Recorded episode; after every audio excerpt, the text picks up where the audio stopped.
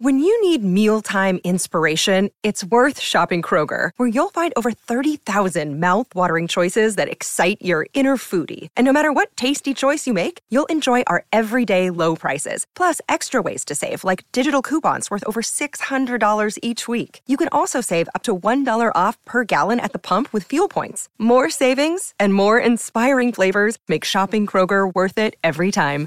Kroger, fresh for everyone. Fuel restrictions apply. Another day is here, and you're ready for it. What to wear? Check. Breakfast, lunch, and dinner? Check. Planning for what's next and how to save for it? That's where Bank of America can help. For your financial to-dos, Bank of America has experts ready to help get you closer to your goals. Get started at one of our local financial centers or 24-7 in our mobile banking app. Find a location near you at bankofamerica.com slash talk to us. What would you like the power to do? Mobile banking requires downloading the app and is only available for select devices. Message and data rates may apply. Bank of America and a member FDIC. Let's talk it out with Audacy NFL insider Jason La Canfora, host of the Audacy original podcast In the Huddle with Brian Baldinger and Carl Dukes covering the entire league. Jason, welcome. It's great to have you today, man. Hey, thanks for having me. Yeah, absolutely. So what's your answer to that? Like – if we had told you at the beginning of the year, I, I, think Chase Young to the 49ers for a comp third, most people would be like, yeah, thumbs up. But how wild is it that they had to go out and fortify what was already a massive name defensive line? Yeah, well, I think you guys just hit on though. I mean, it, it, it, sometimes the the names and the production aren't aligned, right? And the Bosa situation is different, and the off season was different, and the summer was different, and you know, um, what did he come into that game with? Two and a half sacks. So, you know, it's sort of it is it is what it is, and we've seen times where their interior defensive line is on another plane than everybody else, but they're getting they're getting beat up, right? They're getting gouged a little bit on on the ground, um, and it's not what you thought it was going to be off the edge. And I mean, it's trite and it's a cliche, but it's also true. Like, who would who, who doesn't have room for you know what I mean? A, a, an elite pass rusher who he's got his warts, and look, he he might be among their walking wounded soon enough because that's certainly been a part of his uh, brief NFL career, a big part of it, and it's why you got him for what you got him for. But when he's available, he he can win up front. I mean, he can win one on one battles. He's someone that even if he's in a funk, everybody's aware of him when he's on the field. He's an athletic freak. Um, he has incredible ability, and there you can look at his pressure rates, you can look at his win rates, and and it's elite. Um, you know, freelancing and this or that. I mean, I you know whatever. Like if if if you're producing like a great player, you know, I don't think people are gonna. You know, who's talking about Steph Curry's missed threes all that often? You know what I mean? And this guy's not that, but right, you know what I mean? Like, yeah, oh, yeah you know, like I, I don't know, like that stuff. I'm kind of like whatever, man. Um, if he's who he was drafted to be, and he performs anything like that, uh, this is an absolute steal. And whether it turns out to be a rental or the precursor to something larger, um, when you're in Super Bowl or bust mode, it, that stuff is, you know, that's tabled, man. That's this isn't like the Bears with Montez Sweat, where they better get that dude signed. You know what I mean? Immediately before he gets hurt or before his price value goes up or whatever. Th- this is a little different. Um, this is to try to win with this guy right bleeping now because that's all that matters. And if they didn't do it, somebody else would have done it. And I'm actually surprised that the price was that low because I'm surprised more people didn't do it. Like honestly, if I'm Seattle, and I get it, they're, they're different positions, but we're still talking D line. What would you rather have? Would you rather have Chase Young for this, or would you rather have Leonard Williams for that? I'd rather Chase Young for this. Yeah. Yeah, that dovetails right into my question. What do you make of this market? I mean, is John Lynch just the greatest general manager in the history of football? Or why were there why were there so few bidders that the commanders had to take uh, uh, you know, a compensatory third for a guy who was the second pick in the draft and was having a good start to his year? Yeah, I, I'm. Look, I'm. I am surprised about the price, even with the injuries and some of the dips in productivity. And I mean, there have been rumors about him not being long for that place for a while. Uh, I, I still thought it would have been. I thought it would have been more. Um, I, I mean, maybe some people did their research on him and they just didn't think the juice was worth the squeeze. Uh, this was a look. This was also a very strange deadline in that Um, and I actually just have a piece up at the Washington Post about this right now. I talked to a lot of people this morning who were involved in trades that were made and trades that they thought were going to be made that weren't. And things got a little sideways this weekend, right? Every, a lot of people were shopping with the Raiders, and numerous general managers thought at the very least Hunter Renfrow was gone. And then, you know, the owner decides at some point over the weekend he's probably going to fire these guys no matter what. And as of Monday afternoon, lines of communication are shut down, and people are having a difficult time figuring out, hey, do we have a deal? Don't we have a deal? Who's in charge there? McDaniels is about to coach a game. You know what I mean? Ziegler's like, I don't really know. I can't really tell you. like, you know what I mean? So like that that bogged things down. You know, the Tennessee Titans win a football game. Most people didn't think they were going to win, and they won it with the quarterback looking like, um, you know, uh, bombs away. And so all of a sudden, their tone changed, and Sean Payton beat Andy Reid, and you could make the argument they outplayed Andy Reid's team twice in three weeks, and this time they beat them and beat them handily. And they went from saying, you know, whispering, hey, two ones and something else for Surtain, to not returning phone calls, to kind of changing their tune. You know what I mean? And saying, yeah, like, it's going to be, you're going to have to give us the, the moon and the stars for Surtain, and we really don't want to trade Simmons anymore either. And, like, so there was a lot of sort of about face and a lot of things going on. And then there are also some front offices that are incompetent, like the Chicago Bears, who wait until the last minute to say, you know, in the middle of the night, send out, you know, correspondence to other teams saying, oh, yeah, yeah, this player is now available, and you can start contacting the agent without worrying about tampering. And they're like, well, that would have been great to know 24 hours ago, um, not 12 hours before the deadline. So, you know, you had that going on. Um, you had the Giants, right, not not restructuring certain contracts beforehand, well beforehand, and getting players down to the minimum who you want to trade, so that it's easier to acquire them at the deadline, so that both teams aren't left holding the bag. Adoree Jackson. So I, I think it was a you know it was a confluence of a lot of events. Some GMs not really having the balls, frankly, to talk to their owner and tell them how dire it is, and to make sure that the owner's on board, you know, a week or five days or three days before the deadline. You know, not having to run back and forth and see what mommy and daddy think of this and mommy and daddy think of that. Like time is of the essence, especially when we get to Monday, and especially with two teams who are active at the deadline, or at least were had intentions of being, are playing a football game that night. So I think all that probably has something to do with why we didn't see more in general. Um, but there was certainly no shortage of conversation. Audacy NFL insider Jason La Canfora with us here on 95.7 The Game. Jason, can we dive a little deeper into that that Chase Young situation on the field, off the field? Is it a little bit of both? Like what what what do you hear about Chase Young's character? I mean, it depends who you talk to. You know, I I mean, I don't, I don't, I don't think Chase Young is a bad person. Um, I think Chase Young. I mean, I think you also have to look at like what he was drafted into. I mean, he's drafted in to become the face of that franchise at a time when the Dan Snyder stuff is really hitting the fan. You know, and Ron Rivera is put in charge of a whole lot of stuff that he has no business being in charge of. Ron Rivera should be a defensive coordinator at this point in time, I guess but certainly running every aspect of football operations um, didn't make a lot of sense. And then you know it, there's there's injury concerns, and I, I just they've mismanaged so many careers there, and I covered that team for five years, and you know under that previous owner, and like what you tell me what went right. You know what I mean? They they f the RG three thing up after one year. Like I, so it's hard for me not to look at it through that lens. Like everything was jaundiced there. You had routinely people put in positions of authority they had no right being in.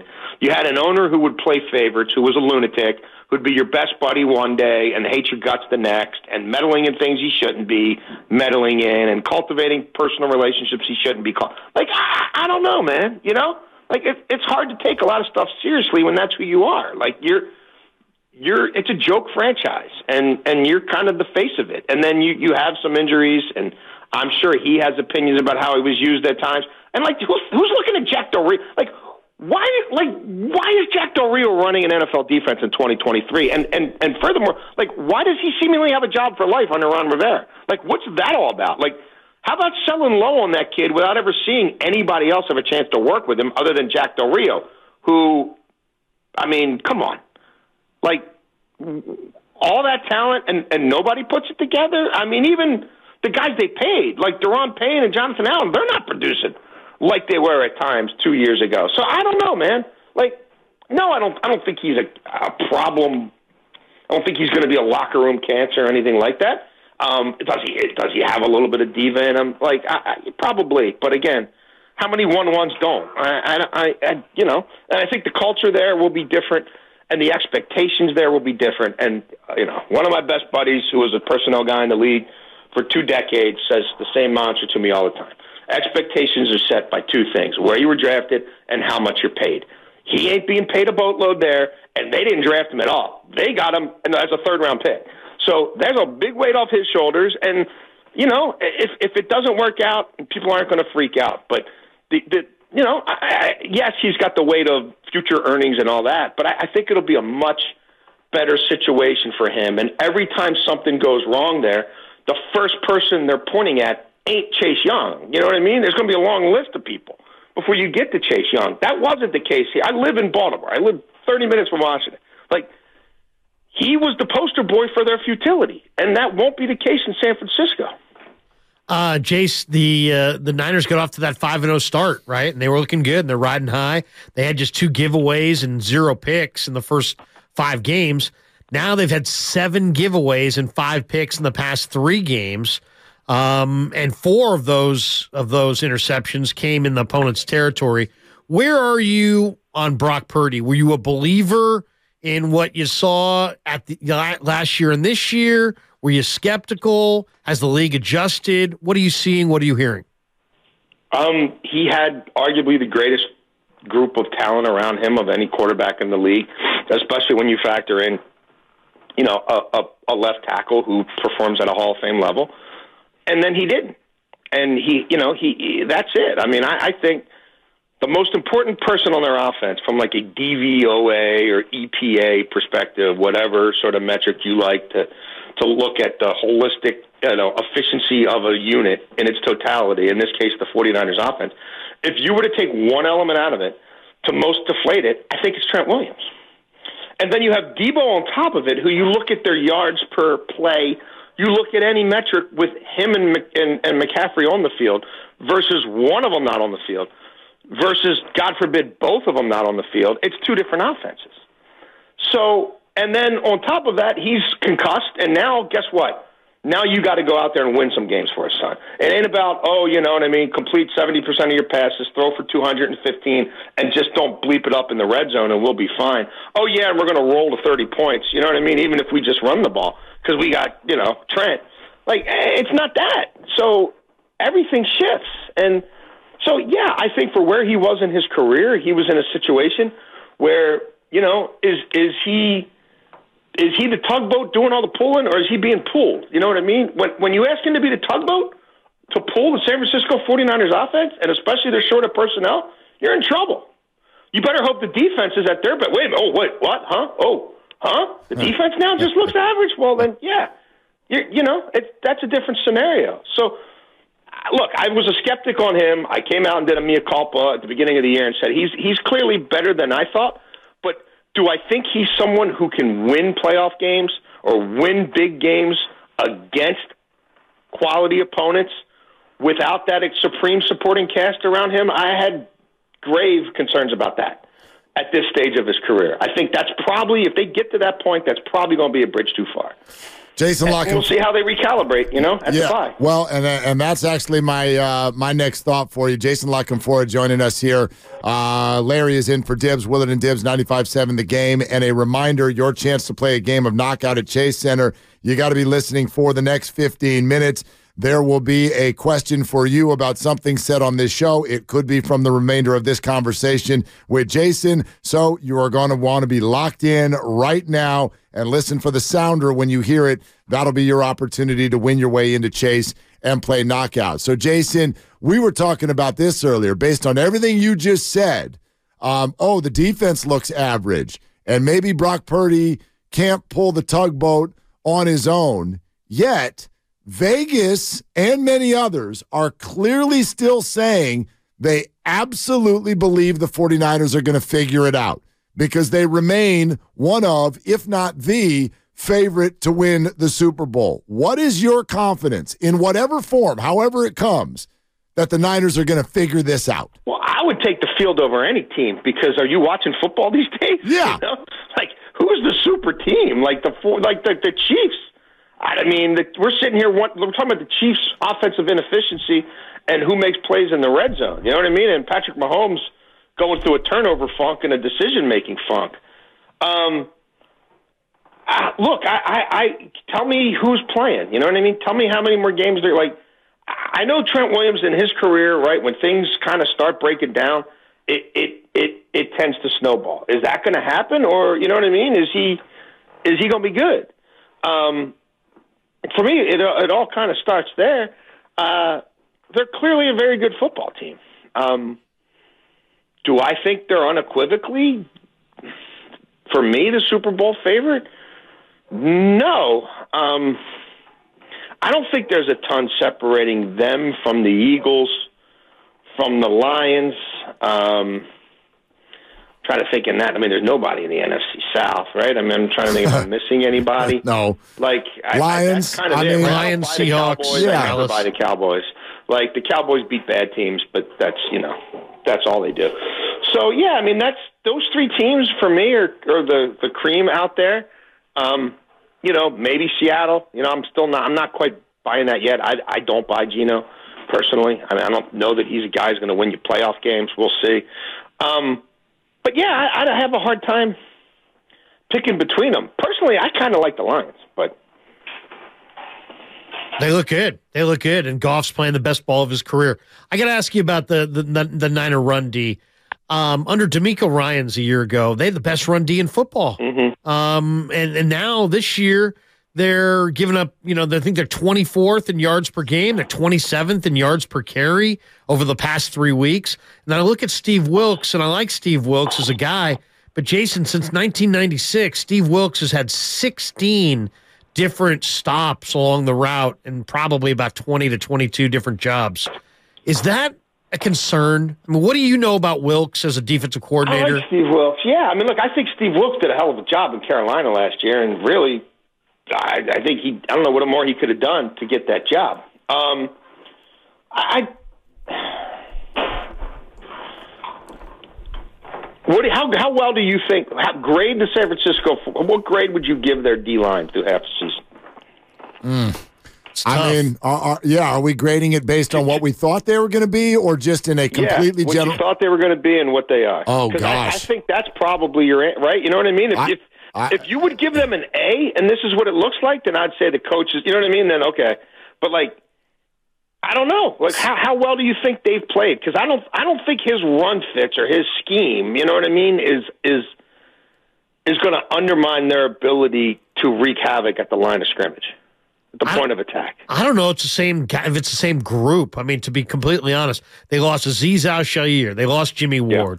They lost Tartt. They they lost Manuel Moseley. They lost some of their best run defenders on the mm-hmm. back end.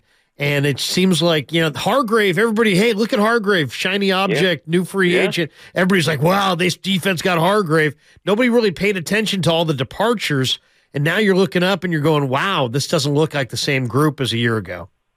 Yeah, and that might be your answer. And and nobody can like who's got everything.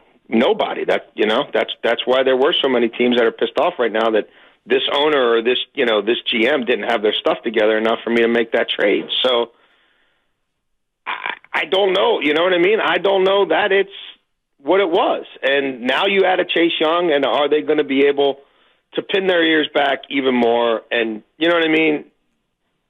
Disrupt the passing game to the point where who cares? You know what I mean? Who cares what the what the yards per carry against us is because we're back to having this formula where we're up by two scores at halftime.